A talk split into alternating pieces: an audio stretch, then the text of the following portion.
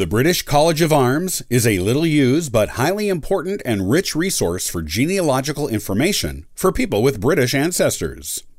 In today's episode of the Ancestral Findings podcast, I'll show you what they can do for you.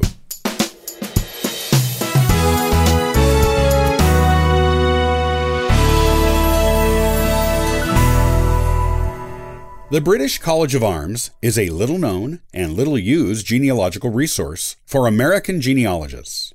Yet, it has one of the richest collections of British genealogical records available, with some of them being primary source family trees begun 600 years ago or more and added to ever since. Genealogy has always been an important part of the life for the British royal and noble families. They needed to prove their ancestry for inheritance purposes, as well as to get more prestigious positions and titles, and to increase their respect among their peers. A good genealogy could also secure a quality marriage for the child of a noble family.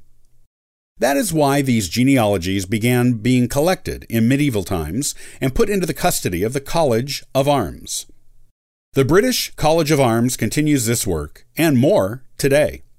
This is what the British College of Arms can do for you to help you enhance your own British genealogy and how to go about getting their assistance. Ralph Bigland, a knight and member of the College of Arms in the 18th century, believed genealogy was interesting for all families, not just royal or noble ones. He began collecting the family history information from regular British families and keeping them at the college. Officers at the College of Arms conduct genealogical research today for families with British ancestry across all levels of society. Sometimes the research is requested to see if a family has a hereditary right to bear arms, but more often it is simple genealogical curiosity.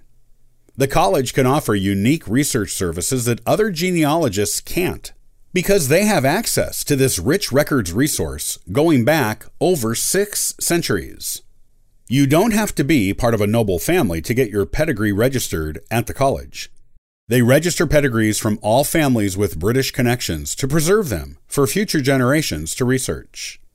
You will need to work with an officer at the college who will put your pedigree in the proper format the college uses, and who will advise you on the documentary proof you need to get to make your pedigree quality for registering. The college grants new arms for people who have done extraordinary work on behalf of the United Kingdom, as well as for people who can prove they are descended from someone who was once subject to the British Crown. This means people all over the world can apply for a new coat of arms to be issued to them if they can prove their connection to Britain. The college also researches family trees to see if your family currently has a hereditary right to bear arms. The laws concerning inheriting the use of arms are complex in Britain, and the college can figure it out for you using their extensive genealogical resources. Whether you live in the United Kingdom or elsewhere, the College of Arms can assist you in a wide variety of genealogical projects if you have British family connections. Just contact them through their website, by postal mail, or by phone and let them know what you need. They will guide you from there and lead you on your next big genealogical adventure.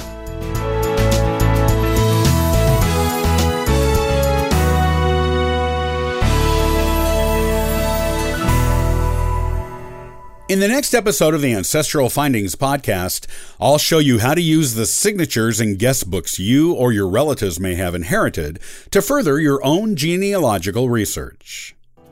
To learn more about genealogy and sign up for our weekly giveaway, visit ancestralfindings.com. Copyright by Ancestral Findings, all rights reserved.